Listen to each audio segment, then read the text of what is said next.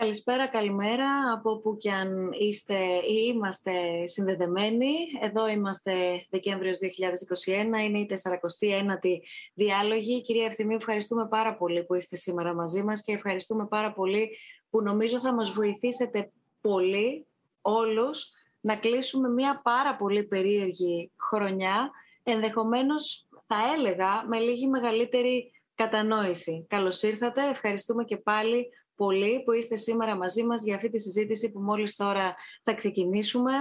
Μαρία Ευθυμίου, καθηγήτρια Ιστορίας και Αρχαιολογίας στο Εθνικό και Καποδιστριακό Πανεπιστήμιο Αθηνών. Η ιστορία θα δείξει, όπως ξέρετε, είναι ο τίτλος του, του μήνα Δεκεμβρίου για, για τους διαλόγους αυτού του μήνα και νομίζω δεν χρειάζεται να εξηγήσω το γιατί, γιατί για όλα αυτά που ζούμε, για όλα αυτά που ζούμε και για όλες τις απαντήσεις που ενδεχομένως ψάχνουμε να βρούμε, αλλά ίσως θα πρέπει να αναρωτηθούμε και για τους τρόπους που θα μπορούσαν να μας δώσουν αυτές τις απαντήσεις. Φυσικά δεν είναι άλλος και μπορεί να λέω φυσικά γιατί μοιάζει οφθαλμοφανές και αυτονόητο από το να γνωρίζουμε από πού προερχόμαστε, να γνωρίζουμε τι έχει συμβεί πριν από αυτά τα οποία καλούμαστε εμείς σήμερα να αντιμετωπίσουμε. Δυστυχώς όμως η πραγματικότητα δείχνει και βάζω και τον εαυτό μου μέσα στο ευρύτερο, έχω την αίσθηση ε, σύνολο, δεν έχουμε καθόλου καλή ή έχουμε αρκετά ε, ελλειπή ή αδυνατούμε να κατανοήσουμε ακόμα και αν έχουμε γνώση της ιστορίας. Και υπάρχει κάτι ακόμα, υπάρχει η κοινωνιολογική προσέγγιση της ιστορίας επίσης. Δεν υπάρχει μόνο η μνήμη των αριθμών, των ετών, των ημερομηνιών και ούτω καθεξής. Θα τα συζητήσουμε όλα αυτά αναλυτικά και περιμένουμε και όλους εσάς στη συζήτησή μας. Όπως πολύ καλά γνωρίζετε, εδώ και 49 διαλόγους. Αυτό που κάνουμε είναι να συζητούμε όλοι μαζί, μαζί με καλεσμένους οι οποίοι ειδικεύονται στο κάθε θέμα το οποίο ανοίγουμε προς συζήτηση, αλλά ταυτόχρονα θέλουμε να έχουμε ενεργούς όλους και όλες εσάς που κάθε φορά είστε, είτε φυσική παρουσία είτε διαδικτυακός, με τις τοποθετήσεις σας, με τις ερωτήσεις σας, οι οποίες μπαίνουν ενεργά μέσα σε αυτόν τον ανοιχτό δημόσιο διάλογο που πραγματοποιούμε εδώ και τέσσερα χρόνια. Μια πρωτοβουλία του Ιδρύματος Σταύρος Νιάρχος με τη σύμπραξη πια κυρίως και επί του περιεχομένου από την δημοσιογραφική ομάδα του μη κερδοσκοπικού δημοσιογραφικού οργανισμού IMED. Η ανησυχία είναι δεδομένη, όχι μόνο το τελευταίο διάστημα, έχει κορυφωθεί όμως το τελευταίο διάστημα. Ο φόβος είναι επίσης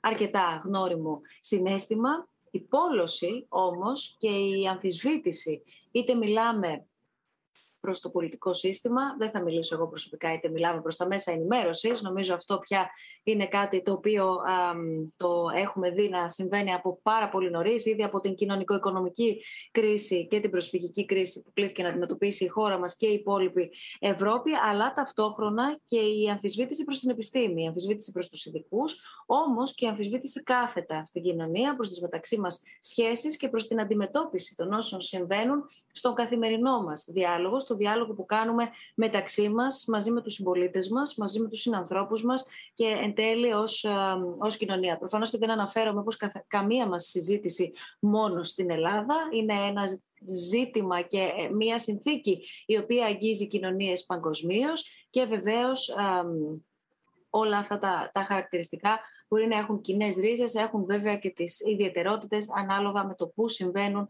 και με ποιον τρόπο α, εκδηλώνονται. Είναι περιττό, κύριε Ευθυμίου, να πω ότι ανταπόκριση λάβαμε με το που ανακοινώσαμε όχι μόνο το θέμα της συζήτησης για το Δεκέμβριο, αλλά τη συμμετοχή σας στη συζήτησή μας. Ε, το γνωρίζετε, οφείλω όμως να το μεταφέρω και εγώ ότι η ανταπόκριση του κόσμου είναι πάρα πολύ μεγάλη.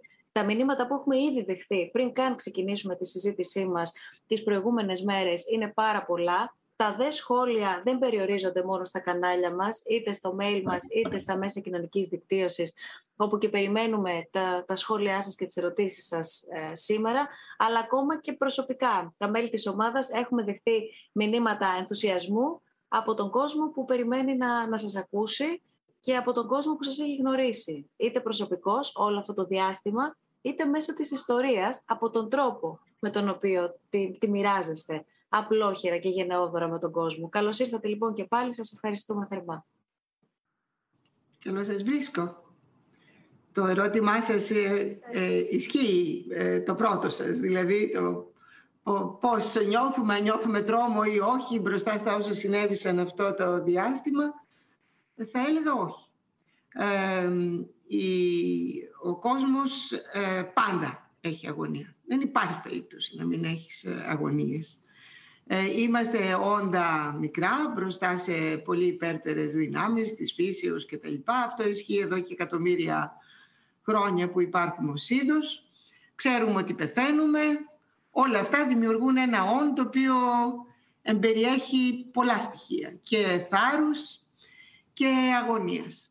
Άρα το να έχει κανείς αγωνία είναι ανθρώπινο. Ωστόσο, οι κοινωνίες που ζούμε είναι πολύ ασφαλέστερες από ποτέ, και, ακόμη και σε παγκόσμιο επίπεδο. Ε, αυτό το οποίο ζούμε τα τελευταία 70 χρόνια είναι εντυπωσιακό, με μεγάλη μείωση των πολέμων. Όχι ότι χάθηκαν καθόλου μάλιστα, αλλά με μεγάλη μείωση των πολέμων και με τη δημιουργία όλο και περισσότερων κρατών τα οποία ε, έχουν κάποιο είδους κοινωνικό σύστημα ε, και μάλιστα ε, εμείς που ζούμε στην Ευρώπη, σε μια Ήπειρο που είχε παραγάγει πάρα πολύ πόνο και βία στον 20ο αιώνα, γιατί από εδώ ξεκίνησαν και οι δύο παγκόσμιοι πόλεμοι και εδώ είχαν το μεγάλο τους θέατρο. Παραλλήλως όμως αυτή η Ήπειρος είχε παραγάγει τα πιο προχωρημένα συστήματα ιδεολογικά για την λειτουργία των κοινωνιών, αυτά τα οποία έχουν και κυριαρχήσει τα τελευταία 300 χρόνια. Ε, και αυτός ο δυτικός πολιτισμός ε, έφερε και μια ανήκουστη οικονομική, τεχνολογική, επιστημονική άνοδο, ιδιαίτερα τα τελευταία 300 χρόνια, ε, που μετά το Δεύτερο Παγκόσμιο Πόλεμο, μέσα από ιδιότυπες ισορροπίες που έληξαν το 89, τροφοδοτήθηκε και η ανθρωπότητα από κάποιες ε, λύσεις που προέκυψαν από την πίεση της πόλωσης που υπήρχε πριν, που είναι ε, ένα κράτος προνοίας, ε, αλλού περισσότερο, αλλού λιγότερο, αλλά οπωσδήποτε πολύ πιο εκτεταμένο από οποιοδήποτε άλλη πλευρά της ανθρώπινης ιστορίας. Ποτέ άλλοτε τόσοι πολλά εκατομμύρια άνθρωποι δεν μπορούσαν να περιμένουν από κάποιους θεσμούς κρατικούς και άλλους τόσο ευρεία ε, αντιμετώπιση ε, ενός ανθρωπιστικού ζητήματος όπως ήταν τώρα η πανδημία ε, και επομένως η γνώμη μου είναι ότι αυτά που ζούμε εμπεριέχουν ένα τμήμα της νίκης του ανθρώπου. Και μάλιστα το γεγονός ότι έγινε δυνατόν να βρεθεί το εμβόλιο με, τον, με τέτοιο εντυπωσιακό συνδυασμό εκατοντάδων ερευνητικών κέντρων και φαρμακοβιομηχανιών ανταγωνιστικών μεταξύ τους, οι οποίοι και συμφώνησαν ότι μέχρι σε ενός επίπεδου ε, της έρευνάς τους θα ανταλλάσσουν πληροφορίες προκειμένου να επισπεύσουν το χρόνο για να βρεθεί το εμβόλιο, αυτό επίσης είναι μια νίκη, ε, ε, κατά τη γνώμη μου, της, της σύγχρονης κοινωνίας. Επομένως, ε, αν έχουμε αγωνία, οπωσδήποτε έτσι και αλλιώς ποτέ τίποτα δεν είναι τέλειο, αλλά πάντα συγκρίνεις με άλλες περιο, περιόδους και άλλες περιστάσεις. Ποτέ μια πανδημία δεν μπόρεσε να έχει τέτοιου τύπου κάλυψη. Το να είναι τόσοι εκατομμύρια άνθρωποι μη εργαζόμενοι στα σπίτια τους και να δέχονται κάθε μήνα ένα ποσό ε, από το κράτος ως εάν εργάζονταν όπως συνέβη και στη δικιά μας κοινωνία μια και πάρα πολλοί άνθρωποι δεν μπορούσαν να εργαστούν και ήταν στα σπίτια τους και τους παραχωρούνταν από το κράτος μας όπως και από, τα, και από πολλά άλλα κράτη ένα ποσό ε, κάθε μήνα για να μπορούν να διαβιούν. Αυτό ε, δεν θα μπορούσες να το περιμένεις άλλοτε. Ε, επομένως, ε, ε, αυτά μπορούμε να τα βάλουμε στο καλάθι μας των σκέψεών μας. Από την άλλη, οπωσδήποτε η αγωνία είναι μεγάλη από μια άλλη πλευρά, ότι η ανθρωπότητα είναι σε μια μεταβατική περίοδο. Δηλαδή; μεταβατική περίοδο. κοιτάξτε, είχαμε κάποιες ασφάλειες ε, είχαν, είχε περάσει η ανθρωπότητα διάφορες περιόδους ασφαλιών που όλες αποδεικνύονται όπως όλα τα γίνα ότι έχουν, είναι πεπερασμένες και κάτι θα τα ανατρέψει για να σε φέρει σε νέα, σε νέα πορεία. Ωστόσο, μετά, την, μετά το 1989 και το τέλος του ψυχρού πολέμου, την σαφή υπερίσχυση των Ηνωμένων Πολιτειών και του δυτικού συστήματος παγκοσμίως. Ε, έμοιαζε για μια περίοδο ότι υπήρχε ένα σχήμα το οποίο είχε άκρη, μέση και τέλος, είχε τις δικές του συνισταμένες και καθοδηγούσε ας πούμε την ε, ανθρωπότητα, με, με, αλλού περισσότερο, αλλού λιγότερο. Ε, ωστόσο, ε, η άνοδος της Κίνας που είναι εντυπωσιακή τα τελευταία 20 χρόνια ε, οι, ε, οι πρώτες όχι μικρές ενδείξεις κάμψης της ισχύως των Ηνωμένων Πολιτειών η άνοδος άλλων παραλλήλων δυνάμεων όπως είναι η Ινδία, όπως είναι η Τουρκία η νέα θέση της Ρωσίας οπωσδήποτε δημιουργούν νέες ισορροπίες που μπορεί και να ξέρει ο καθένας μας ότι μπορούν να φέρνουν ανατροπές και ήδη φέρνουν. Και το γεγονός ότι θα έρθουν οι ανατροπές, καθώς δεν ξέρεις ακριβώς ποιες θα είναι, φέρνουν μια αγωνία. Πιθανό να είναι πιο γόνιμες, να είναι πιο ε, ευεργετικές, πιθανό να είναι αντίθετο, το αντίθετο. Ε, γιατί όταν μια ισορροπία χάνεται ε, και μέχρι να βρεθεί καινούρια ε, είναι μια περίοδος ασαφής ε, και εξ αυτού μπορεί να εμπεριέχει πάρα πολλά, μεταξύ των οποίων και βία. Και δεν ξέρεις αυτό ε, που θα σε οδηγήσει και ποια έκθεση θα έχει. Ε, έχουμε, ε, ξέρω, ανήκω στην γενιά που δεν έζησε πόλεμο. Αυτό είναι κάτι καταπληκτικό. Έχω γεννηθεί το 1955, είμαι 66 χρονών και δεν έζησα πόλεμο. και αυτό πολλοί λαοί στη γη δεν το έζησαν τα τελευταία 70 χρόνια. Κάποιοι είχαν την ατυχία να το ζήσουν, αλλά ε, ε, ε, είναι πολύ λιγότεροι από αυτούς που ήταν άλλοτε. Μόνο και μόνο αυτό το γεγονός κάνει τα πράγματα ιδιαίτερα, διότι έχουμε κλάβει την ειρήνη σαν αυτονόητη. και αν θα έρθει η ανατροπή και έρθει η ένταση και η βία, ε, θα είμαστε πολύ λιγότερο ε, ε, ψυχολογικά και συναισθηματικά έτοιμοι από ότι ήταν η γωνιά της, των γονέων μου ή των παππούδων μου, που ήταν οι γενιές που ζούσαν με τον πόλεμο. Κρατάμε αυτό το οποίο, το οποίο επισημάνατε, ε, γιατί καταλαβαίνω και την αισιοδοξία, άρα τη δύναμη την οποία μας, ε, μας δίνει η, ιστορία και η γνώση αυτής, αλλά ταυτόχρονα και την ιδιαίτερη προσοχή που χρειάζεται κατά τη διάρκεια της μεταβατικής αυτής περίοδου, ακριβώς επειδή περιέχει πάρα πολλά ε, και έως και, και, και βία, πολλά και έντονα όχι μόνο συναισθήματα, τα οποία σε ατομικό επίπεδο μπορεί να ζήσει α, οποιοδήποτε ή οποιαδήποτε, ο καθένας και η κάθε μία, αλλά ταυτόχρονα πώς όλα αυτά αντανακλούν και στο ευρύτερο κοινωνικό σύνολο. Εμείς βγήκαμε έξω και ρωτήσαμε τον, τον κόσμο, κύριε Ευθυμίου, πώς αντιλαμβάνεται αυτή την περίοδο την οποία διανύουμε και ποια χαρακτηριστικά κατά τον, κατά τον κόσμο κυριαρχούν στην κοινωνία μας να ακούσουμε μαζί τι μας απάντησαν και επιστρέφουμε αμέσως. Πώς βιώνετε αυτή την περίοδο που διανύουμε με όλα αυτά τα οποία συμβαίνουν; Αυτή η περίοδος νομίζω είναι δύσκολη για όλους. Δύσκολη για όλους. Υπάρχει ένας, ε, πέρα από την πανδημία και το ήδη κακό που συμβαίνει στην ανθρωπότητα, είναι και αυτός ο, ο διαχωρισμός ας πούμε, των ανθρώπων. Είναι κάπως ψυχοπλακωτικό να βλέπεις πως όλος ο κόσμος είναι διχασμένος ανάμεσα στο αν πρέπει να κάνει το εμβόλιο ή όχι και να δημιουργείται αυτός ο διχασμός. Πρέπει να εμβολιαστούμε. Και όχι μόνο για μας, περισσότερο για τα παιδιά μας. Τι μέλλον, τι, τι τους αφήνουμε, σε ποιο μέλλον θα περπατήσουν, πού θα βαδίσουν. Αν υπάρχει κάτι που πρέπει να πιστεύεις εκεί έξω είναι η επιστήμη. Απλά το θέμα είναι ότι η επιστήμη φιλτράρεται από όλο αυτό το παιχνίδι των πολιτικών και αυτά και φτάνει στα αυτιά μας λίγο Δηλαδή, εμπιστοσύνη 100% δεν μπορείς να έχεις σίγουρα. Αλλά δεν ε, πρέπει να διαχωριζόμαστε ο λαός. Πρέπει να μένουμε μαζί. Όλα αυτά όμως δεν ξέρω. Μπορεί να μας κάνουν και καλύτερους, μπορεί να μας κάνουν και χειρότερους. Θα είμαστε επιθετικοί, θα γίνουμε ακόμη πιο επιθετικοί, θα, γίνουμε, θα κλέβουμε, θα κάνουμε. Δηλαδή θα φύγει αυτή η ανθρωπιά από πάνω μας. Κοιτάξτε, η πόλωση που έχει δημιουργηθεί είναι ένα αρνητικό φαινόμενο και δεν προέρχεται από, το, από τους κατοίκους της χώρας αυτής. Η πόλωση αυτή δημιουργήθηκε κατά τη γνώμη μου πάλι από, τις, από, τη, από, την, ε, από τους κυβερνώντες, να το πούμε, αυτοί οι οποίοι ε, παίρνουν αυτά τα μέτρα. Ο απλός λαός πάντα έτσι τα βιώνει αυτά. Προσπαθούμε. Δεν...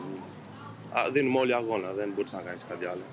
Τι σκέφτεστε για την πόλωση που επικρατεί γύρω μας και αυτό πώς σας επηρεάζει; Υπάρχει και μάλιστα είναι πάρα πολύ έντονη. Ε, και κάποια στιγμή θα πρέπει λίγο να, να ηρεμήσουμε, να χαλαρώσουμε και να δούμε ποια είναι η πραγματικότητα σε όλο αυτό που ζούμε και να το πάρουμε λίγο αλλιώς. Ενωμένοι, νομίζω ότι έχουμε δύναμη και μπορούμε όλα να την αντιμετωπίσουμε καλύτερα. Ενώ τώρα έτσι δυσκολεύει ακόμα περισσότερο η κατάσταση.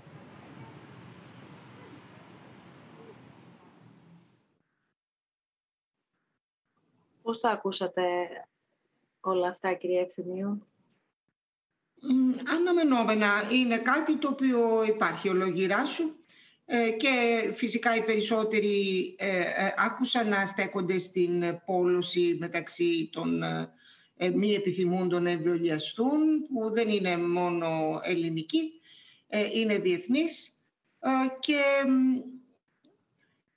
είναι, είναι ένα φαινόμενο που έρχεται ως συνέχεια. κοιτάξτε, στις ανθρώπινες κοινωνίες πάντα υπάρχουν ομάδες οι οποίες αμφισβητούν ε, και μπορεί να πει κανείς ότι αυτό, αυτό το νήμα της αμφισβήτησης καταρχήν έχει κάτι υγιές. Δηλαδή καλό είναι να έχουμε τον, τις αντένες μας ε, ανοιχτές. Ωστόσο, ε, ε, εμπεριέχει και νοσηρότητα και σε μεγάλο βαθμό ε, αυτή η πόλωση που συμβαίνει τώρα εμπεριέχει ζητήματα αρνητικά. Ε, στην Ελλάδα ε, έχουμε και μία παράδοση πόλωσης. Για να πω για την ακρίβεια, είναι το σημείο στο οποίο είμαστε καλύτεροι από όλα. Στο να απολωνόμαστε. Δηλαδή, ε, ε, ε επομένως, δεν, δεν περιέχει καμία έκπληξη. Ούτε καν το ποσοστό. Ε, ε, το ποσοστό ε, αυτό που είναι γύρω στο 30% αν δεν κάνω λάθος που αρνείται καθέτος να εμβολιαστεί ήταν ακριβώς και αυτό που πριν θεωρούσε ότι ψεκαζόμαστε και ήταν και ξέρετε είμαστε μια κοινωνία που από το επί 200 χρόνια έχουμε αιτίες πόλωσης γιατί ε, έχουμε, ε, κατά κάποιο τρόπο είναι μια κανονικότης για μας και άμα δεν είμαστε πολλωμένοι δεν αισθανόμαστε καλά. Ε, μόνο, μόνο, σε, μόνο σε ένα τέτοιο περιβάλλον αισθανόμαστε ε, ως κοινωνία καλό. Αυτό είναι, αυτό είναι θλιβερό. Είναι θλιβερό γιατί μας έχει πάει πίσω, μας έχει βλάψει βαρύτατα, βαρύτατα. Ε, ε, και τώρα απλώς βρέθηκε μια νέα αφορμή. Ε, δεν το διαγράφεις, διότι αυτή τη στιγμή υπάρχει, υπάρχει αυτό το ποσοστό που λέει αυτά που λέει, ε, τους έδεσε. Αφού το λέει, το λέει και το έχει στο νου του. Ε, και απλώς προσπαθείς να το αναλύσεις και να το κατατάξεις. Ποιος είσαι εσύ που θα επιβάλλεις αυτούς τους ανθρώπους να σκεφτούν αλλιώς αφού δεν έχουν ακούσει όλα τα στοιχεία, δεν είναι ότι τους λείπουν τα στοιχεία. Μάλιστα στην ελληνική τηλεόραση κάθε μέρα έχουμε ακούσει ώρες ε, αναλύσεων επί δύο χρόνια τώρα από τους πιο ειδικούς. Άρα δεν λείπει η πληροφόρηση κάθε τύπου. Επομένως οι άνθρωποι οι οποίοι αυτοί αρνούνται ε, δεν είναι οι αμαθείς, δεν είναι ανενημέρωτοι, απλώς έχουν αποφασίσει. Ε, κατά τη γνώμη μου πολύ κακός, αλλά έχουν αποφασίσει.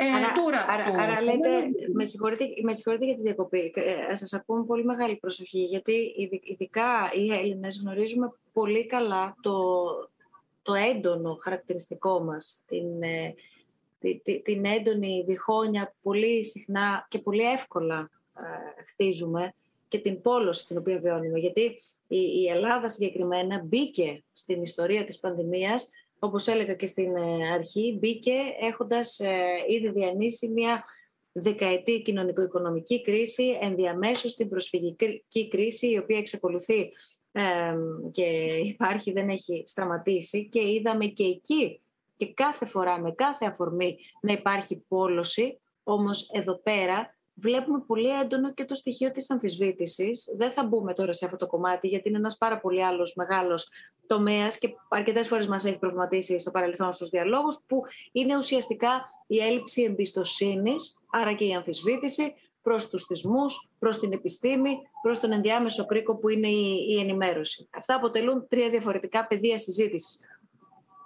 Το ερώτημά μου είναι το εξής. Αν από την ιστορία μας και το έντονο παρελθόν μας στο κομμάτι της πόλωσης και, της, ε, και, και, του έντονου διαχωρισμού των, των ανθρώπων ή των θέσεων σε βαθμό που δεν μπορούμε να κάνουμε διάλογο και δεν μπορούμε εύκολα να συνεπάρξουμε και ζητώ μόνο τη δική σας εκτίμηση και ε, αίσθηση προφανώς, δεν μπορεί κανείς να το πει με τα είναι αν αυτή τη στιγμή ζούμε μια τέτοια κορύφωση που παρόμοιά της με βάση αυτές τις συνθήκες δεν έχει υπάρξει, αν είναι κάτι το οποίο θα μας βοηθήσει το παρελθόν να το ξεπεράσουμε. Κοιτάξτε, ε, η ελληνική κοινωνία έχει ζήσει μια ασύλληπτα μεγάλη πόλωση ε, λόγω του εμφυλίου πολέμου ε, που έχει διαρκέσει περίπου 70 χρόνια και δεν υπάρχει σύγκριση με αυτή. Έχουμε ζήσει, τι να πω, η Μαλάια πίκρας, ε, πόλωσης, ε, βίας κτλ. Επομένως, τούτο εδώ είναι κατα, κατεμέ στα όρια του γελίου. Τούτη εδώ η πόλωση. Δεν πάβει να είναι πόλωση, αλλά είναι στα όρια του γελίου. Πρέπει να σας πω ότι ε, κατά τη γνώμη μου η ελληνική κοινωνία είναι σε μία μετάβαση με θετικό πρόσημο.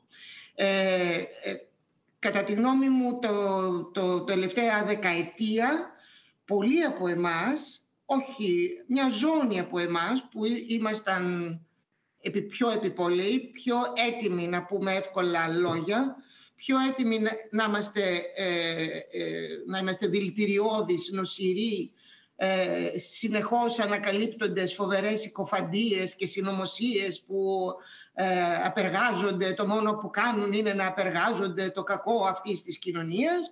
Ε, αυτό λοιπόν το κοστούμι που έχουμε φορέσει επί τόσο μακρύ διάστημα, κατά τη γνώμη μου συρρυκνώνεται. Αυξάνεται η ζώνη των Ελλήνων που, είναι, ε, που δεν τους αρέσει αυτός ο εαυτός, που δεν μας αρέσει αυτός ο εαυτός, που θέλουμε να γίνουμε καλύτεροι, που θέλουμε να γίνουμε σοβαρότεροι, ψυχρεμότεροι, ε, πιο ε, ορθολογισμένη. Ε, και αυτή η ζώνη κατά τη γνώμη μου φαίνεται και φάνηκε και στην κρίση και σε ένα βαθμό και, και στην πανδημία. Οι Έλληνες χειρίστηκαν την πανδημία με αρκετή πειθαρχία και με αρκετή σοβαρότητα. Δεν πρέπει να παραμερίζουμε, μην, μην υποτιμούμε η η πλειοψηφία αυτού του λαού και επιθαρχημένη ήταν και την, την, την, ε, την κρισιμότητα κατάλαβε και γενικά ακολούθησε αυτό που κατά τη γνώμη μου βέβαια, κατά τη γνώμη των άλλων δεν είναι, αλλά κατά τη γνώμη μου και κατά τη γνώμη της πλειοψηφίας αυτής της χώρας ήταν το σωστό να γίνει. Μην, μην το διαγράφουμε και ε, ε, ε, δίδουμε στο μικρότερο ποσοστό, το οποίο και αυτό έχει τις εσωτερικές του διακυμάνσεις, ε, την πληρότητα αυτής της κοινωνίας. Δεν το ε, επισκιάζει. Δεν πρέπει να το επισκιάζει γιατί αδικεί τα εκατομμύρια των ανθρώπων οι οποίοι ε, έπραξαν αυτό το οποίο νομίζω ότι ζητάει κοινή λογική. Αλλά και, και οι άλλοι οι οποίοι έχουν την άποψή τους την έχουν. μπορούν να την έχουν. Ε, βλάπτει το σύνολο. αυτή, αυτή, αυτή η συζήτηση ε, να εμβολιαστούμε ή όχι είναι βαθύτατα πολιτική, με την έννοια του ναι. πολίτη. Από τις πιο κέρυες πολιτικές συζητήσεις που μπορεί να κάνει μια κοινωνία. Δηλαδή πώς, αν επιτρέπεται, με ποιο τρόπο επιτρέπεται σε μια μειοψηφία ε, να βάζει ενδεχομένως σε κίνδυνο και σε μια πλειοψηφία, όταν η πλειοψηφία θεωρεί ότι αυτό συμβαίνει. Αυτό είναι μια κέρια πολιτική συζήτηση από τις πιο, από τις πιο ενδιαφέρουσες.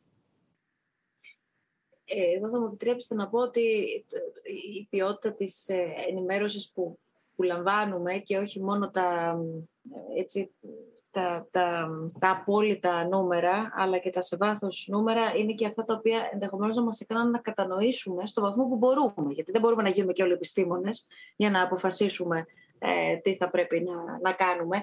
Θέλω να αρχίσουμε να βάζουμε στη συζήτησή μας τις ερωτήσεις ε, που ήδη περνούν στην οθόνη μας. Και έχει έρθει ένα ερώτημα, το είδα λίγο νωρίτερα, πέρασε ε, δίπλα μας, που λέει ότι τι πιστεύετε πως θα λένε οι ιστορικοί του μέλλοντος για την πανδημία που βιώνουμε; Εγώ θα, θα πρόσθετα, επειδή έχω διαβάσει και κάποιες συνεντεύξεις, σας έχετε αναφερθεί, θα πρόσθετα σε αυτό, θα συμπλήρωνα σε αυτό το, το ερώτημα, σε σύγκριση και με άλλες πανδημίες, τι οποίες έχεις ζήσει η ανθρωπότητα ενδεχομένως. Τι θα έλεγαν οι ιστορικοί του μέλλοντος για την πανδημία που βιώνουμε στις μέρες μας; Κοιτάξτε, θα βιώνουμε και άλλες πανδημίες, θα έρθουν και άλλες. Οπότε η ιστορική του μέλλοντος, μην νομίζετε, δεν είναι κάτι που... Τούτη εδώ η πανδημία έχει το εξής χαρακτηριστικό, ότι είναι πραγματικά παγκόσμια και με μεγάλη ταχύτητα. Γιατί ε, ε, όλα, ζούμε πλέον σε μια εποχή μεγάλης ταχύτητας, επομένως και πολύ γρήγορων επαφών ήρθε ο ιός από την Κίνα με ένα αεροπλάνο στην Ιταλία μέσα σε λίγο διάστημα παλιότερα για να, να μεταδιαδοθεί ο ιός ε, ε, οι μεταφορές γινόταν με τα πόδια, με, με μουλάρια, με αμάξια, με άμαξες και τα λοιπά. Όλα αυτά παίζουν ρόλο. Επιπλέον η γη ήταν πολύ πιο αεροκατοικημένη από τώρα. Ποτέ η γη δεν είχε 7,5 δις κατοικών. Ποτέ. Στις υπόλοιπες, αυτό παίζει μεγάλο ρόλο, διότι είμαστε πολύ πυκνοκατοικημένοι και επομένως διαδίδεται. Και παρόλα αυτά, υπήρξε ε, πολύ εντυπωσιακή ε, υγειονομική αντίδραση κατά μέσων όρων, κυβερνήσεων, φορέων κτλ. Με, με αυτά τα δεδομένα της σύγχρονης, της σύγχρονης κοινωνίας. Ε, νομίζω ότι η αντιμετώπιση αυτής της πανδημίας ε, θα είναι αντικείμενο μελέτης, όπως όλες οι πανδημίες, δεν είναι δά. Ε, ε, ε, αλλά τούτο θα έχει και αυτή την παράμετρο της παγκοσμιότητας στις αναλύσεις που θα κάνουν οι ιστορικοί. την τόσο εντυπωσιακή παγκόσμια εικόνα αυτής της πανδημίας και το επομένως, ξέρετε, είναι ακόμη ένα βήμα προς την παγκοσμιοποίηση. Η, η, γη αναπόφευκτα θα ενωθεί σε κάτι ενιαίο, σε κάποιες εκατονταετίες από τώρα. Και αυτά είναι βήματα που σου θυμίζουν και σε κάνουν και σε μαθαίνουν ε, ότι είσαι, ε, είσαι τμήμα μιας ε, ανθρώπινης κοινότητας που ακόμη δεν έχει διαμορφωθεί αλλά είναι διαμορφώσει βλέπω το μεταξύ όσο σας ακούω το επόμενο ερώτημα, γιατί αυτή η ιστορία έχει και πάρα πολλές εκφράσεις. Η ιστορία θα δείξει όπως είναι ο τίτλος μας ή η άλλη ιστορία επαναλαμβάνεται. Διαβάζω λοιπόν το, το μήνυμα που μας έχει έρθει. Η ιστορία επαναλαμβάνεται όταν δεν λαμβάνονται υπόψη τα θεμελιακά στοιχεία κάθε εποχής. Αναδιαμορφώνεται ή γεννά νέα δεδομένα όταν υπησέρχονται καινούργιοι παράγοντες διαμόρφωσης, όπως για παράδειγμα τεχνολογία. Μπορεί ο σύγχρονος άνθρωπος, όλοι εμείς, να προσδοκούμε μια τομή στην ιστορία με βάση τα νέα δεδομένα;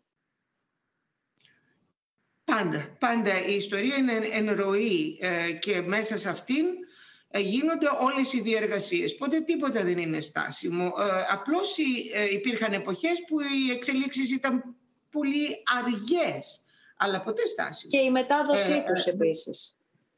Τα πάντα, τα πάντα, όχι μόνο ιδέες, ε, σκέψεις, συλλήψεις, ε, ιδεολογικές, πολιτικές, με την έννοια του πολίτη, της κοινωνίας δηλαδή, ε, αυτές δεν έχουν πάψει. Ο άνθρωπος είναι κοινωνικό όν από την ώρα που δημιούργησε συνείδηση ύπαρξης πριν από κάποια, ποιος ξέρει, εκατομμύρια χρόνια.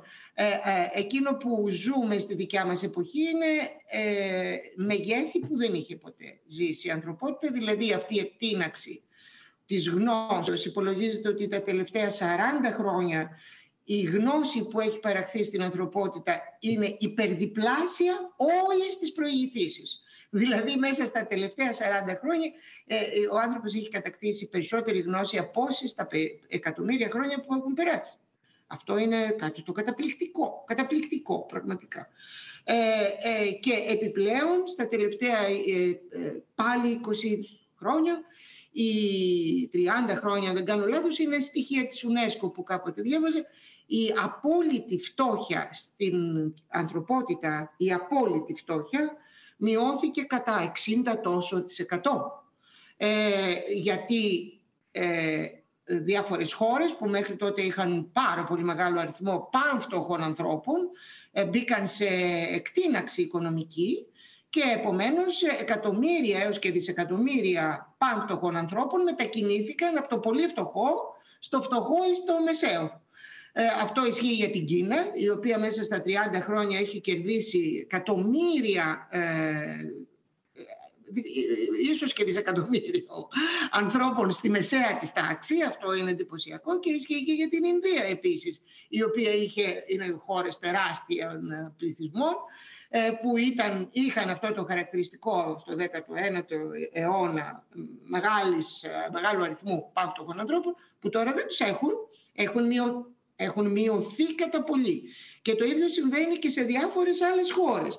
Επομένως, η ανθρωπότητα ε, μπορεί να καυχηθεί για επίλυση ζητημάτων σε ένα συνολικό επίπεδο, αν το πάρουμε διάφοροι θεσμοί που είναι παγκόσμιοι, που συνδέονται με τον Οργανισμό Ηνωμένων Εθνών, ε, μεγάλες ε, κοινοφελείς ε, ομάδες και δράσεις και φιλανθρωπικές και τα λοιπά που είναι παγκόσμιες και αυτές έχουν παίξει ρόλο. Ε, ωστόσο, ε, ε, επικρέμονται διάφορα, διάφορες πλευρές που, κοιτάξτε, για να θρέφεις αυτό το οποίο έχει συμβεί έχει, έχει μειωθεί κατά πολύ η έλλειψη τροφής ε, στους πάμφτωχους ανθρώπους. Δηλαδή έχει, έχει περιοριστεί κατά πολύ, κατά πολλά εκατομμύρια άνθρωποι που δεν έχουν να φάνε. Όχι ότι δεν υπάρχουν, έχουν μειωθεί κατά πολύ. Ε, παρότι ο πληθυσμός της γης έχει αυξηθεί τόσο πολύ.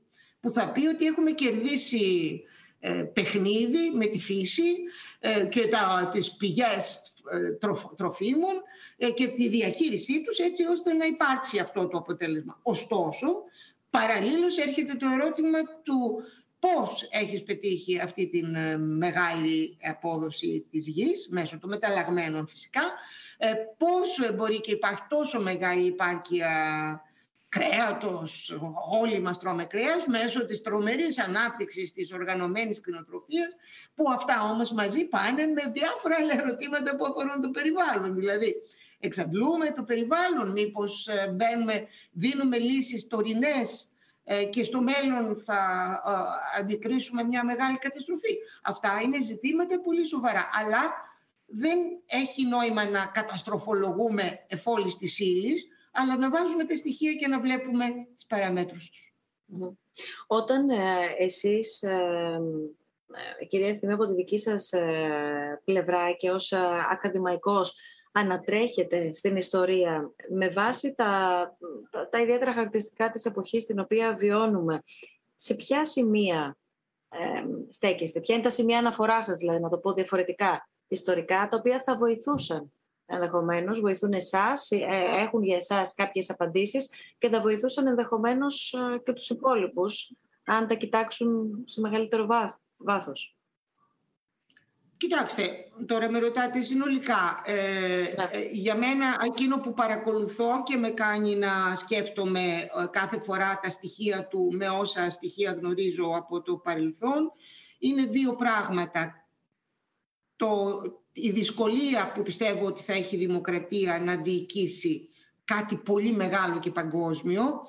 Δηλαδή η αίσθησή μου είναι ότι αυτό το, το πολιτικό μοντέλο που κυριαρχεί από το 19ο αιώνα, δηλαδή είναι 200 χρόνια αυτή η δημοκρατία δυτικού τύπου που έχουμε. Δηλαδή είναι μια αγγλοσαξονική κατάκτηση των τελευταίων 200 χρόνων που έχει διαδοθεί στη γη ε, και ε, αλλού λειτουργεί καλύτερα, τελειότερα, αλλού μέτρια, αλλού δύσκολα και ε, γενικά παρουσιάζει μια κόποση, μια κάμψη που είναι σε ένα μεγάλο βαθμό υγιής, διότι όλα χρειάζονται συνεχή ε, αναπροσέγγιση και ανανέωση.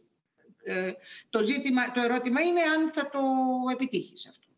Ε, το λέω αυτό διότι ε, το γεγονός ότι ε, σε διάφορες χώρες παρουσιάζονται προβλήματα στην λειτουργία της ε, δημοκρατίας, χώρες που είχαν μια σταθερότητα σε αυτό το ζήτημα και, και ε, υψηλό βαθμό οριμότητας, ε, σε βάζει να σκεφτείς πού θα πάει το πράγμα. Και καθώς η Κίνα ετοιμάζεται ενδεχομένως να γίνει εκείνη ο μεγάλος ηγείτορ αυτού του κόσμου, εάν υποσκελίσει τις Ηνωμένες Πολιτείες. Λέω στο σημείο αυτό ότι πέρυσι διάβαζες σε εφημερίδες.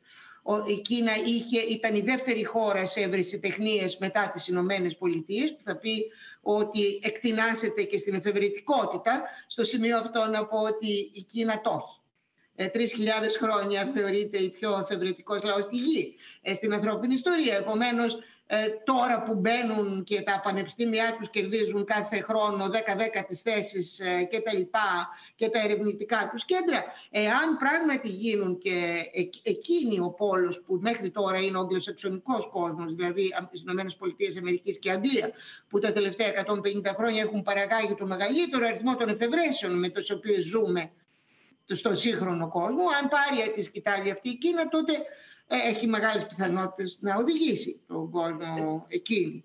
Ε, η Κίνα όμως ε, δεν έχει στο νου της δημοκρατίες δυτικού τύπου και επομένως κάνω κάποιες σκέψεις και έχω δώσει κάποιες απαντήσεις που δεν ξέρω αν είναι στο ερώτημά, της, στο ερώτημά σας τι μπορεί να συμβεί σε, αυτή, σε αυτό το ενδεχόμενο που είναι ένα από, μία από τις παραμέτρους του μέλλοντος. Σημαντική να την προσεγγίζει κανείς. Απόλυτα και κύριε Απόλυτα. Το μόνο που ήθελα να πω είναι ότι ακριβώς την ώρα που, που αναφερόσασταν στην Κίνα έτυχε να περάσει και το εξής ερώτημα, το οποίο βλέπουμε στους δέκτες Α. μας. Η άνοδος της Κίνας κατά τις τελευταίες δεκαετίες, λέει το μήνυμα, αποτελεί για πολλούς στη Δύση ένα πολύ ανησυχητικό φαινόμενο. Είναι δυνατόν μια χώρα που βασίζεται σε ένα ολοκληρωτικό καθεστώς να φτάσει να επιλύσει σοβαρά την ευημερία δημοκρατικά οργανωμένων κοινωνιών και να τη θέσει υπό την κυριαρχία της; Ήταν το ερώτημα που ακριβώς την ώρα που αναφερόσασταν.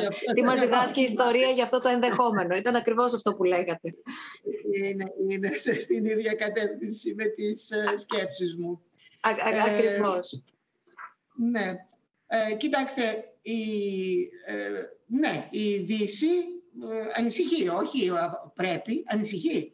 Ε, και είναι αρκετοί άνθρωποι που ανησυχούν εδώ και πολύ καιρό. Πρέπει να πούμε στο σημείο αυτό ότι ο δυτικός πολιτισμός, ο οποίος επευλήθη παγκοσμίως με, με, με, ήρεμο, με, με ήρεμη πολιτισμική διά, διά, διείσδυση ή όχι, ε, πάντως το έκαμε η, ε, οπουδήποτε ε, επεξέτεινε το, το, το εύρος των επεμβάσεών της ε, ε, ε επεσήμενε την, ως προϋπάρχουσα προϋπόθεση το να αποκατασταθεί το, η δημοκρατία στην τάδε χώρα, δηλαδή ε, ε, υπήρχε αυτό το πρόθεμα στις δικές της επεμβάσεις και στις δικές της επενδύσεις, ας πούμε. Δεν θα αποκλείεται η τάδε χώρα γιατί έχει ένα ολοκληρωτικό καθεστώς κτλ.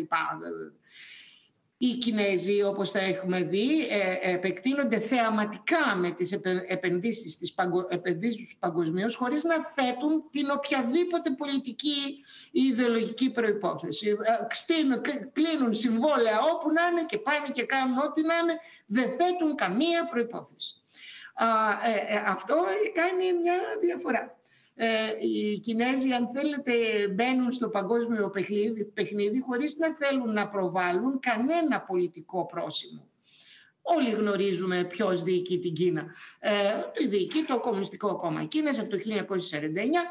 Ε, επομένως, θα έλεγε κανείς ότι έχουν κομμουνιστικό καθεστώς, αν και εδώ υπάρχουν διάφορα ερωτηματικά τι ακριβώς είναι αυτό το, το, το πολιτικό σχήμα που διοικεί την Κίνα.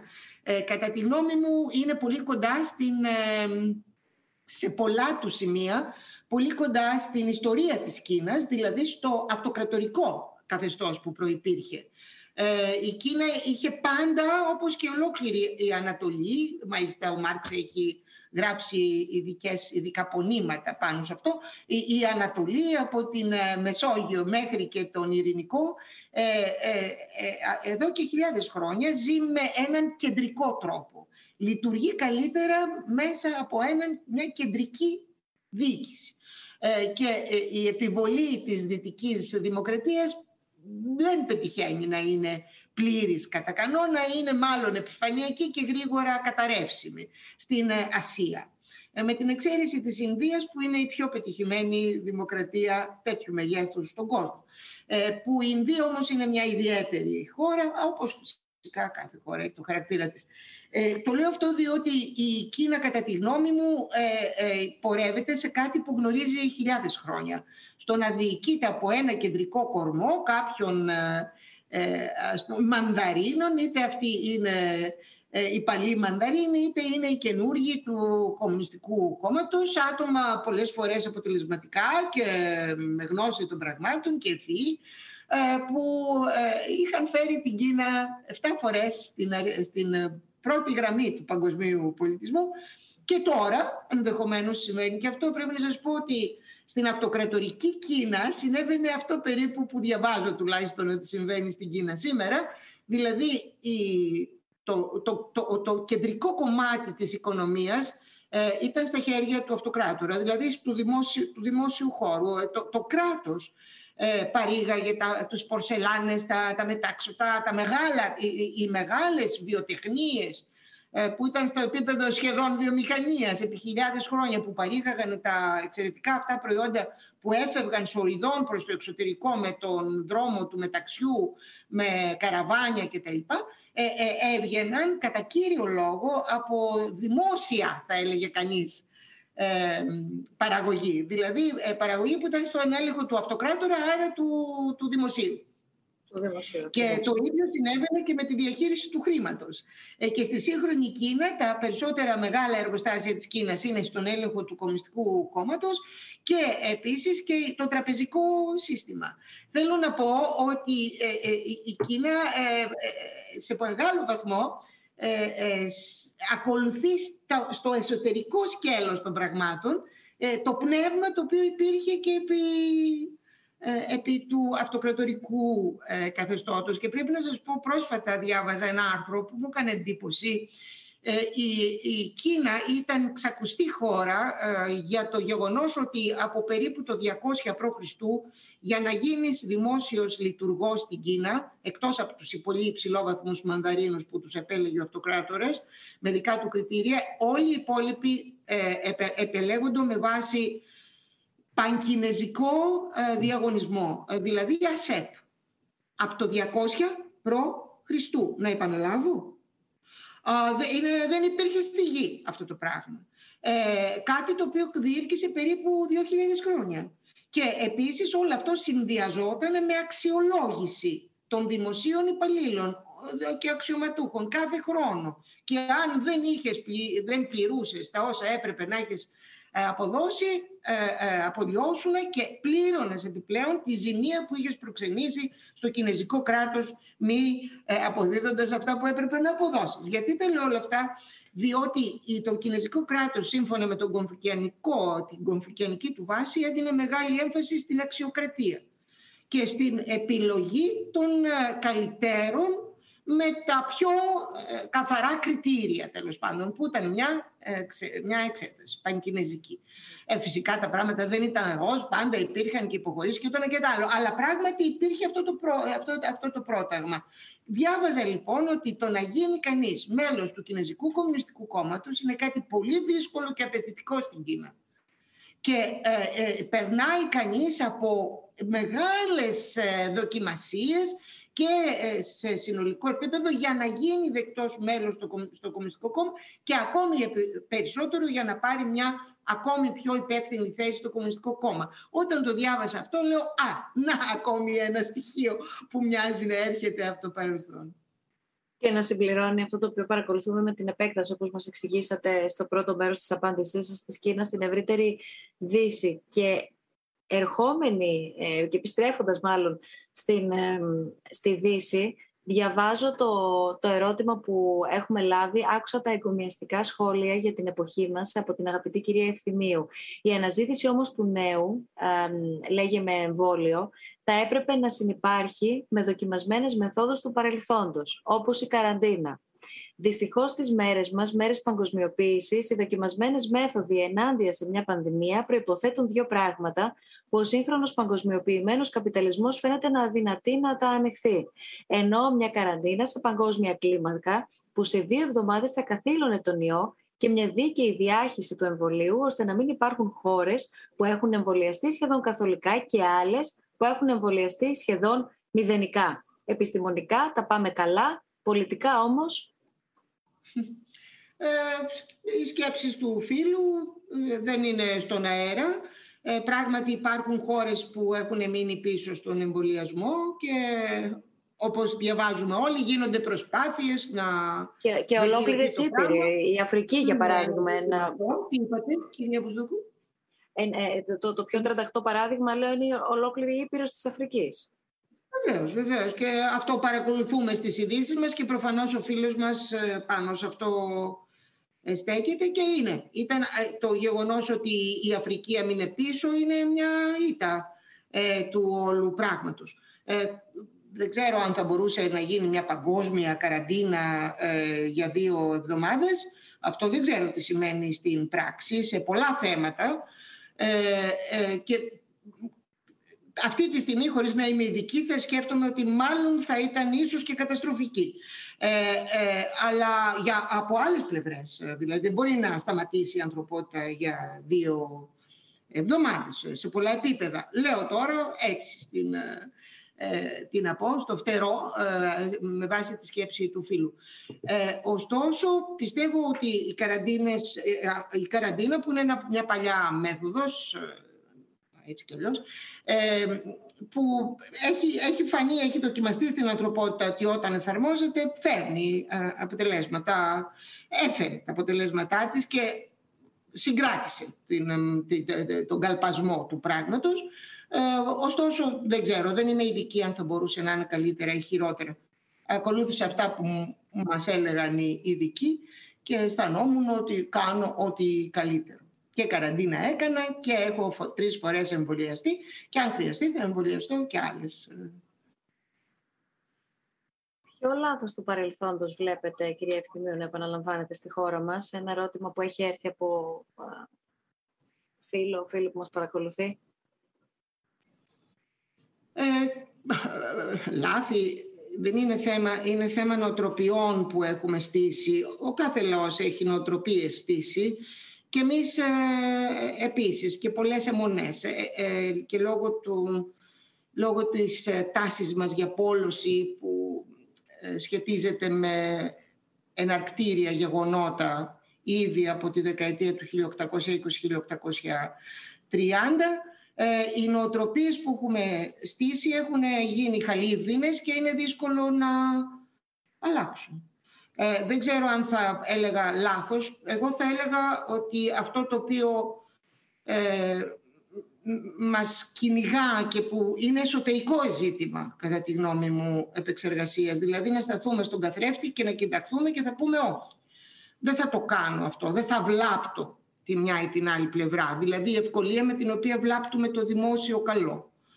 Ε, η ευκολία με την οποία δεν υπολογίζουμε την υπόλοιπη κοινωνία, για αυτό που εμείς λέμε και θέλουμε. Δεν ξέρω άλλη πρωτεύουσα... Γιατί όμως, αν μου, αν μου επιτρέπετε, συγγνώμη για ακόμα μία διακοπή, γιατί όμως, γιατί έχουμε παραδοσιακά αυτές τις αιμονές και παραδοσιακά αυτές τις συμπεριφορές έναντι κυρίως... Γιατί ένα, ένα ιδεολογικό οικοδόμημα ότι το κράτος εκπροσωπείται από κάποιους ε, ε, ανθρώπους που είναι πολιτικοί, ε, κάθε πολιτικός, αυτό πάει είναι το, το, το σχήμα που έχουμε στήσει, κάθε πολιτικός είναι ένας φιλόδοξος, άπλιστος ε, ε, άνθρωπος, ο οποίος το μόνο που σκέφτεται είναι η προσωπική του ε, εξέλιξη και φιλοδοξία και αδιαφορεί για το κοινό καλό και είναι εκεί για να κλέβει το δημόσιο ταμείο και να αδικεί τον μέσο άνθρωπο. Ε, αυτό είναι ένα σχήμα στο οποίο έχουμε θυστεί και το δεχόμαστε ως θέσφατο εδώ και 200 χρόνια ε, παρότι δεν έχουν λείψει καθόλου η έντιμη πολιτική από αυτή τη χώρα ούτε η ικανή πολιτική από αυτή τη χώρα. όπως και η ανέντιμη πολιτική και η μη ικανή πολιτική από αυτή τη χώρα. Αλλά δεν επενούμε ούτε ενισχύουμε τους έντιμους και τους ικανούς πολιτικούς με μια γενίκευση καταρακώνουμε όλο το, το πολιτικό μας σύστημα, από το οποίο όμως ταυτοχρόνως απαιτούμε τα πάντα. Από αυτούς τους ανίκανους, ανύπαρκτους, φρικτούς, ε, ε, τέλος πάντων δημόσιους λειτουργούς, το, απαιτούμε τα πάντα. Τα πάντα. Ε, ε, ε αν ήμασταν έντιμοι, αφού είναι έτσι, τότε ας τους παραμερίσουμε και ας στήσουμε μικρές μικρές ομάδες, όπως την παλιά εποχή των ε, πριν χιλιάδες χρόνια που οι άνθρωποι ζούσαν σε μικρές μικρές ομάδες αυτό, αυτοσυντηρούμενες. Αυτή τη στιγμή ζει σε μια ε, ε, μεγαλύτερη κοινωνία, έχεις ανάγκη από θεσμούς, από κάτι κεντρικό, το οποίο να έχει αρχή, μέση και τέλος και να έχει και τρόπους λειτουργίας. Αυτά όλα τα έχουμε υιοθετήσει, αλλά παραλλήλως τα υπονομεύουμε. Ε, δεν μπορεί να πάει πέρα μια τέτοια κατάσταση, είναι σκιζοφρενική. Ή θα στήσουμε μικρά κοινόβια, μικρές, μικρές ομάδες, ή θα δεχθούμε ότι είμαστε μια συνολική κοινωνία και πρέπει να τηρήσουμε κανόνες συμβίωσης που δεν θα τους ανακαλύψουμε τώρα, δεν θα ανακαλύψουμε τον τροχό. Οι, κοινό, οι κανόνες συμβίωσης και μάλιστα είμαστε μια κοινωνία που πρώτη έθεσε θεσμούς πάνω σε αυτούς τους κανόνες της βίωσης στην αρχαία. Όλη η ανθρωπότητα διαβάζει αυτούς τους αυτούς τους προβληματισμούς αυτής της κοινωνίας 1500-2.500 χρόνια πριν ε, δεν χρειάζεται και πολύ να σκάψουμε για να βρούμε την απάντηση.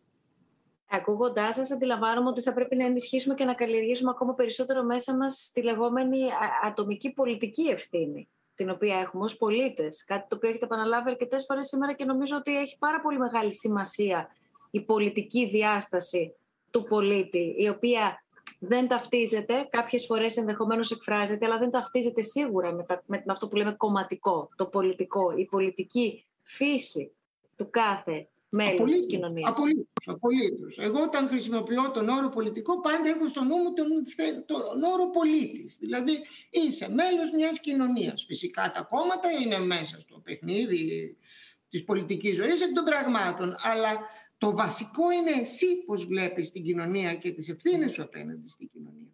Ε, και γι' αυτό σας όμως θέλω να επαναλάβω ότι αυτό το σημείο στο οποίο είμαστε πραγματικά πίσω. Δηλαδή, ε, ε, ε, βλάπτουμε τον εαυτό μας αυτοκτονικά. Ε, πιστεύω ότι, ότι βελτιώνεται κατά πολύ τα τελευταίο διάστημα. Ε, για διάφορους λόγους που δεν έχουμε το χρόνο να το νομίζω να τους αναλύσουμε, αλλά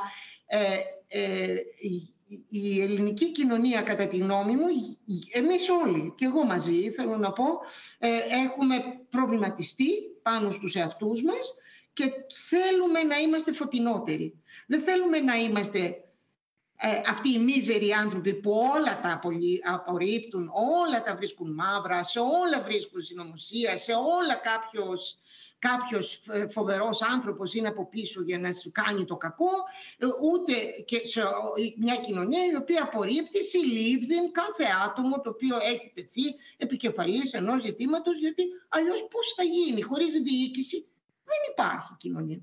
Ε, ε, ε, δεν υπάρχει περίπτωση ούτε εσύ ο ίδιος να ζήσεις χωρίς να διοικήσεις τον εαυτό σου. Εσύ ο ίδιος διοικείς τον εαυτό σου. Κάθε μέρα, κάθε στιγμή διοικούμε τον εαυτό μας. Επομένως, δεν θα διοικείται μια κοινωνία από τους θεσμούς που εσύ επιλέγεις και θέλεις. Αφού μάλιστα τους επιλέγεις, τους θέλεις και επομένως γιατί για να λειτουργήσει μια κοινωνία. Δικιά σου είναι η κοινωνία. Και εξ αυτού θέλω να σας πω ότι είπατε τα λάθη και τα λάθη που κάναμε δικά μας είναι. Η ιστορία μας είναι, καταλάβατε τι θέλω να πω. Δεν είναι να γυρνάμε πίσω για να αυτομαστιγωνόμαστε σαν ζητητές στην εποχή, την μέρα του θανάτου του Αλή. Ε, είναι για να ε, λέμε και αυτοί ήμασταν. Με τα καλά μας, με τα κακά μας, με τα δυνατά μας, με τα δύνατά μας. Ήρθε η ώρα να κοιταχτούμε στον καθρέφτη όμως να, και να έχουμε αυτό που είπατε, το οποίο είναι ακρογωνιαίο η ατομική ευθύνη. Ακρογωνιαίο επειδή αναφερθήκατε προηγουμένως στα 200 χρόνια και επειδή ε, κλείνει το έτος του 2021 και συμπληρώνονται τα 200 έτη από το 1821, το ερώτημα που, που θέλω να, να σας θέσω είναι αν κοιταχτήκαμε πραγματικά στον καθρέφτη. Και πριν μου απαντήσετε, θέλω να ακούσουμε τι μας είπε ο κόσμος αναφορικά με το συμβολισμό της Επανάστασης και την τη σύγχρονη χρειά, αν θέλετε, της Επανάστασης, αν υπάρχει Επανάσταση σήμερα, αν υπάρχει Επανάσταση στην καθημερινότητά μας. Φέτος γιορτάζουμε 200 χρόνια από την Ελληνική Επανάσταση. Εσείς που εντοπίζετε η ανθρωπότητα σήμερα να κάνει επαναστάσεις; Όταν ακούμε επανάσταση, πάντα σκεφτόμαστε ότι α, βίαιο και το ένα το άλλο. Ό,τι μπορεί να το κάνει σε ειρηνικά και να το επικοινωνήσει με σωστό τρόπο ώστε άλλο να το καταλάβει, είναι καλό να γίνεται. Πρέπει όλοι να κάνουμε από τη δική μας πλευρά αυτό που λέγεται η μικρή επανάσταση με το διάλογο, γιατί πάντα ο διάλογος φέρνει τα αποτελέσματα και ποτέ η, η επίθεση ε, μας φτάνουν και κάποια στιγμή και στην επίθεση, εξαγριωνόμαστε για αυτά που γίνονται, αλλά νομίζω ότι μόνο με το διάλογο θα μπορέσουμε να βρούμε και να αφήσουμε την νεολαία να κάνει τα βήματα που πρέπει. Ενώ πριν επαναστατόταν ο κόσμος με όπλα, με πόλεμο, από κάποιο εχθρό που το ήξερε, που ερχόταν πάνω του. Υπάρχει τώρα αυτή, όλη αυτή η κατάσταση που όντως σαν να επαναστατωνόμαστε από ένα αόρατο εχθρό και μερικοί είναι από αυτή την πλευρά και μερικοί από την άλλη. Από τη μία, οι επαναστάσεις είναι καλές, διότι άμα δεν υπάρξει μια επανάσταση και μια εξέργεση, δεν θα μπορέσει να γίνει τίποτα και να μην πάει τίποτα μπροστά. Αλλά πολλές φορές ε, κάποιοι κερδοσκοπούν από τις επαναστάσεις και πολλές φορές κάποιοι βρίσκουν την επανάσταση ως δικαιολογία απλά για να βγάλουν το άνακτη τους. Αυτή τη στιγμή πιστεύω ότι οι επαναστάσεις που γίνονται γίνονται με λάθος ε, στόχο. Οπότε δεν θα το έβαζα στα καλά, θα το έβαζα στα κακά. Αντί να, αντί να, να βρούμε τον τρόπο να ξαναγυρίσουμε στην ε, κανονικότητα όσο γίνεται, που αυτό δεν θα υπάρξει ποτέ, ε, κάνουμε τα δίνοντα δυνατά για το αντίθετο αποτέλεσμα. Για να γίνει μια επανάσταση, αρχικά πρέπει να ρισκάρεις. Και δεύτερον, πρέπει να υπάρχει μια ε, ε ένωση μαζική. Το να χωριστούμε σε μικρές ομάδες και ο ένας να κάνει μια μικρή επανάσταση εδώ, άλλος εκεί, το αποτέλεσμα είναι πολύ μικρό. Αν θα ήμασταν πιο ενωμένοι, όπως είπα πριν, ίσως θα μπορούσε να γίνει και αυτό. Και θα ήταν ακόμα καλύτερο. Αλλά έτσι, διαχωρισμένοι, τσακωμένοι, μισημένοι. Ε, τι... Μου, δεν σηκώνεται εύκολα πλέον ο κόσμος από τον καναπέ του. Δεν είναι όπως ήταν τότε. Ε, σήμερα η ανθρωπότητα δεν κάνει επαναστάσεις, όχι δυστυχώς. Ε, αλλά ελπίζω αυτό στο μέλλον να αλλάξει, να να επιστρέψει αυτό το πείσμα. Όχι, πιστεύω ότι δεν υπάρχουν μικρές επαναστάσεις σήμερα. Πιστεύω ότι το πράγμα έχει γίνει τελείως ατομικό και ότι αν υπάρχουν μικρές επαναστάσεις θα πρέπει να υπάρχουν μέσα στον καθένα μας και εγώ δεν τις ξέρω. Εγώ συνειδητοποίησα ότι κάνω επανάσταση στο γυμνάσιο για το ντύσιμό μου, για το πώς θα είναι το μαλλί μου, για το αν θα έχω σκουλαρί αν θα έχω τατουάζ και ήταν η πρώτη μου επανάσταση σε στυλ. Και τι, λένε ότι δεν θα με πάρουν σε κάποια δουλειά άμα με δουν έτσι. Είναι ο κόσμος έτσι από τη μία, από την άλλη όμως θέλω κι εγώ κάπως να εκφράζομαι, να, να δείχνω ποια είμαι. Θεωρώ ότι οι επαναστάσεις γίνονται καθημερινά ε, ουσιαστικά βιώνουμε και μια περίοδο τεχνολογικής επανάστασης. Επανάσταση σε διάφορα θέματα. Οι γυναίκες πλέον διεκδικούν τα δικαιώματά τους, οι άνθρωποι, οι μειονότητες γενικότερα. Μπορεί να μην είναι μια επανάσταση με όπλα όπως έγινε πριν 200 χρόνια. Παρ' όλα αυτά δεν πάβει να είναι και αυτή μια μορφή εξέγηση, επανάστασης και διεκδίκησης δικαιωμάτων. Σίγουρα βρισκόμαστε σε μια περίοδο μεγάλης αλλαγής. Θα έρθουν μεγάλες αλλαγές. Ακόμα και το κλίμα, ας πούμε, βλέπεις ότι θα πρέπει να γίνει μια πιο ριζοσπαστική προσέγγιση. Άρα θα πρέπει να υπάρξει και μια επαναστάση και εκεί.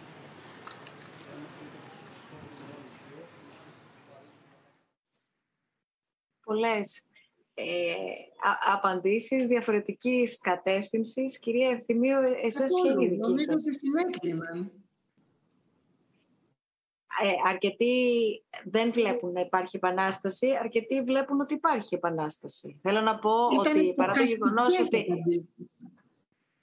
Δεν σας άκουσα. Ήταν στοχαστικές απαντήσεις. Για εσάς δεν πού ήταν είναι η επανάσταση; Κρογμή. Δεν ήταν κρογμή από τους περισσότερους. Ήταν στοχαστικές. Ε, δεν ζητούσαν αίμα, ζητούσαν εσωτερικές λύσεις και ε, εξ αυτού ε, ήρθαν ακριβώς. ακριβώς οι περισσότερες απαντήσεις αυτά που λέγαμε πριν. Ε, ότι ε, και σε αυτά που εγώ νομίζω ότι συμβαίνει, ότι η ελληνική κοινωνία βιώνει μία περίοδο α, σιωπηλής μετάλλαξης. Προς το καλύτερο, κατά τη γνώμη μου, εάν κρατηθεί το πράγμα και δεν καταρρεύσει από κάτι άλλο. Αλλά είναι σε μια πορεία, ε, όλοι μας προβληματιζόμαστε και κάποιοι από εμά ε, ήδη πετυχαίνουμε να είμαστε ε, πιο καλοί πολίτες. Ε, να θέλουμε να είμαστε πιο καλοί πολίτες τουλάχιστον. Σε σχέση με την ιστορία μας, ο, ο, ο εορτασμός, και δεν αναφέρομαι μόνο στα πρωτοφανή, ο συμβολισμός, αν θέλετε, των εορτασμών, εμπεριείχε α, την διαδικασία του να κοιταχτούμε στον καθρέφτη και β, αυτός ο εορτασμός έφτασε στον κόσμο, είχε ως μέρος του τον κόσμο; Κοιτάξτε, μιλάτε με κάποιον που μέσα στο, 1800, στο 2021 έδωσα περίπου 250 ομιλίες. Δηλαδή ήταν μέρες που έκανα και τρεις. Τώρα επειδή είναι και το WebEx και τα λοιπά, ε, το έκανες και από το σπίτι σου. Η τεχνολογική ε, επανάσταση. Χάρη στην τεχνολογική επανάσταση. Μιλώ τώρα για μένα επειδή ξέρω τι συνέβη σε μένα, αλλά είμαι βέβαιη ότι πολλοί από τους συναδέλφους που επίσης ειδικευόμαστε ας πούμε με κάποιο τρόπο σε αυτή την περίοδο ήταν επίσης πάρα πολύ δραστήριοι. Ε, εγώ έτσι τώρα που κλείνει το 2021 θα σας απαντούσα ότι κερδίθηκε το 2021 ε, παρόλα τα ανάποδα, τα γνωστά ανάποδα δεν το συζητούμε, ε, ε, έγιναν πολλές εκδηλώσεις που δεν είχαν το χαρακτήρα του συνόλου γιατί δεν μπορούσαμε να βρεθούμε εύκολα ο ένας δίπλα στον άλλον και να ακουμπήσουμε. Αυτό έλειπε. Ωστόσο, ε, λόγω της τεχνολογίας γίνανε πολλά τα οποία τα άκουγαν εκατοντάδες άνθρωποι, πολύ περισσότεροι από αυτούς που θα τα άκουγαν αν έκανες τις ομιλίες όπως το κάμαμε παλιά, σε μια αίθουσα με κάποιους ανθρώπους κτλ. Εξ αυτού ίσως η διάχυση ήταν μεγαλύτερη ε, των, ε, των λεχθέντων. Και ε, ε, όσο έχω παρακολουθήσει δεν ήταν ένα υμνολόγιο. Ε, οι συζητήσεις που γίνονταν ε, περιείχαν πολύ στοχασμό και κριτική και ανάλυση και ε, τοποθέτηση στο ευρύτερο πεδίο και στο διεθνές πεδίο. Δηλαδή πιστεύω ότι μέσα σε ένα χρόνο κάναμε βήματα στην κατανόηση όχι μόνο του 21 αλλά και του εαυτού μας και των 200 χρόνων που κύλησαν. Και θεωρώ ότι κερδίθηκε αυτή η χρονιά. νομίζω ότι ως κοινωνία δείξαμε την κλάση μας αποδείχθηκε ότι ε, πανεπιστήμια, ερευνητικά κέντρα, ε, φορείς, ιδρύματα ε, ήταν έτοιμα εδώ και χρόνια. Ε, ε, το Πανεπιστήμιο Αθηνών είχε ετοιμάσει ένα καταπληκτικό πρόγραμμα, πρόγραμμα δράσεων τρία χρόνια πριν. και ακόμη τα τρέχει με τεράστια επιτυχία και πολύ μεγάλη διάχυση. Μιλώ για το Πανεπιστήμιο Αθηνών επειδή το ξέρω και ανήκω εκεί. Είμαι βέβαιη ότι σε ένα βαθμό τα έχω παρακολουθήσει και άλλα πανεπιστήμια και ερευνητικά κέντρα και εκδόσεις εξαιρετικές. Μόνο την έκθεση του Μουσείου Μπενάκη να δει κανείς στο, στο, ε, στη, στο, στη, στην οδό Πυραιός, της Εθνικής Πινακοθήκης, του Ιστορικού Μουσείου. Δεν υπάρχει μουσείο στην Ελλάδα που να μην είχε παράλληλα μια έκθεση για το 21 ε, και να μην έβγαλε και μια έκδοση για το 21. Ε, δήμοι, κοινότητες, ήμασταν σε μια, ε, σε μια ζέση για το θέμα. Το ερώτημα δεν είναι εάν ε, ε, ενεργοποιηθήκαμε. Ενεργοποιηθήκαμε και είχαμε, κατά τη γνώμη μου, λαμπρό, λαμπρή όψη. Το ερώτημά σας είναι αν αλλάξαμε από αυτό. Εγώ θα απαντήσω ότι πιστεύω ναι.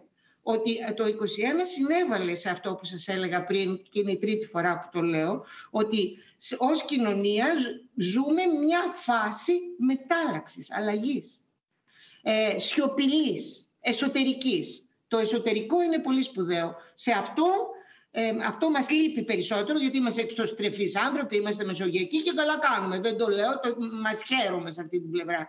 Αλλά, α, αλλά οι αλλαγές θέλουν και μεγάλη εσωτερική συζήτηση. Και νομίζω ότι την κάνουμε. Θέλω να σας ευχαριστήσω πάρα πολύ κυρία Ευθυμίου. Μπορώ να πω προσωπικά όσο μου επιτρέπετε και δεν το συνηθίζω μιλώντας, να πω ότι φεύγω πιο αισιόδοξη από αυτή μας την, την συζήτηση, γιατί δεν σας κρύβω ότι ε, ε, πέρα από την παγκόσμια ε, κοινότητα και έτσι όπως ακριβώς τα περιγράψατε και τα παρακολουθούμε να συμβαίνουν μεταξύ τόσο των μεγάλων δυνάμεων ή μεταξύ των ιδιαιτεροτήτων και των διαφορών, των διαφόρων και διαφορετικών υπήρων υπάρχει ταυτόχρονα και το προηγούμενο και η παράδοση σε αυτά που θίξατε στην διχόνοια, στον διχασμό στην ε, Ελλάδα. Υπάρχει όμως και η αμφισβήτηση στους θεσμούς υπάρχει και η απέτηση ταυτόχρονα, υπάρχει και η έλλειψη της δύναμης ουσιαστικά, άρα και της ατομικής ευθύνης του, του πολίτη και ε, εκπροσωπώντας και τη, τη γενιά μου που ε, έχει πέσει μέσα σε αυτή την 15 ετία των αλλεπάλληλων και διαφορετικών, αλλά σαν συγκοινωνούντα δοχεία ενωμένων ε, κρίσεων, η, η απογοήτευση είτε φέρνει θυμό είτε φέρνει παρέτηση, αναλόγως ο καθένας πώς θέλει να την εκφράσει, είναι σίγουρα μεγάλη. Οπότε η, η δομημένη αισιοδοξία που μας ε, μοιραστήκατε σήμερα και μας εξηγήσατε είναι σίγουρα κάτι το οποίο χρειαζόμαστε, αρκεί να αναλογιστούμε τι έχει συμβεί, αρκεί να αναλογιστούμε τι δύναμη έχουμε μέσα μας για να μπορέσουμε να αλλάξουμε ε, συνολικά από μέσα προς τα έξω. Είναι μια θεωρία που και εγώ και κλείνω με αυτό την προσωπική αναφορά, ε, αλλά θεωρώ ότι δεν λέω κάτι ιδιαίτερα προσωπικό, γι' αυτό και καταχράζομαι αυτό το χρόνο. Ε, νομίζω είναι κάτι το οποίο έχουμε όλοι, όλοι μας ε, ανάγκη. Σας ευχαριστούμε πολύ και πάλι. Ευχόμαστε ως διάλογοι και ως ε, Ίδρυμα Σταύρος Νιάρχος, αλλά και ως ε, δημοσιογράφοι που περνάμε άλλα δεινά.